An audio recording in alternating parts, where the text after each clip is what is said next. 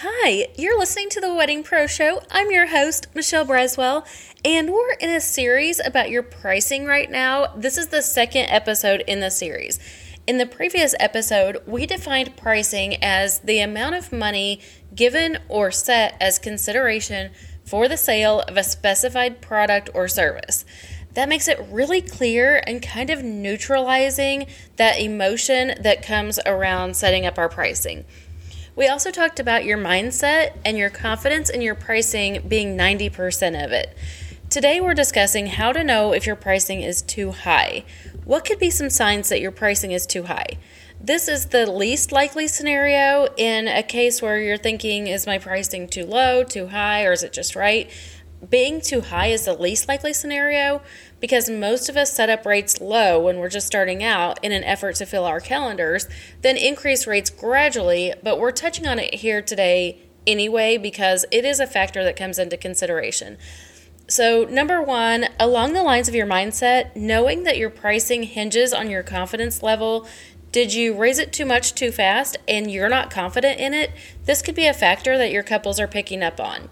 Number two, are potential clients having conversations with you about booking with you and then ghost you when they hear what their rate is going to be? There are a lot of reasons why ghosting happens, and that's not necessarily what we're talking about here today, even though this plays into your pricing. But there are a lot of reasons why ghosting happens. When it is paired exactly with when you reveal your rate, it could be a good indication that you are a little high and just because you're too high for that couple doesn't mean that you're too high for everybody. So keep that in mind too. Just see what the consistency is on that. Number three, you're simply not booking as many events as you were before you raised your rates. There is something to be said for letting it level out. After all, with your increase, you may be making the same amount of money and maybe even higher profit on that event while working fewer events. So, the allowance for that increase and that kind of leveling out might be worth the risk of testing a rate increase.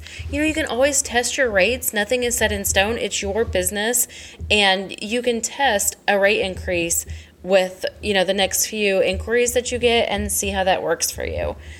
Here's what a venue owner in my group said about her rates. I thought it was interesting about others' perceptions of our rates, and this really does affect our mindset. I've been, she says, I've been told by many that I'm too high, but my rates are competitive with those in the area.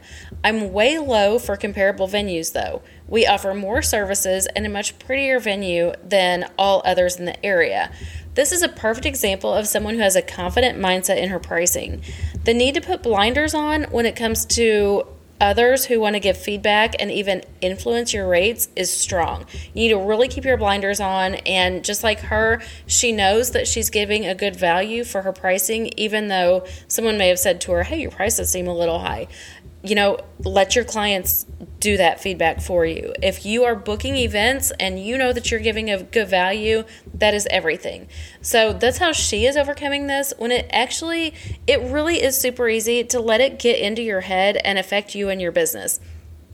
This venue owner knows what she has and she knows the value in it and she's sticking with it.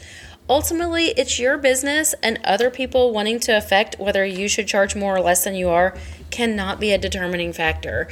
I, I know, I know, no, know how easy it is to let others' opinions get in the way of what we need to do for our business. It's so easy to do.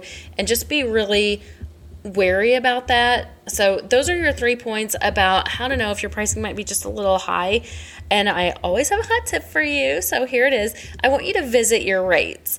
If one of these signs resonates with you, is it something that's going to level out as more people book, or is it something that you need to go back and adjust?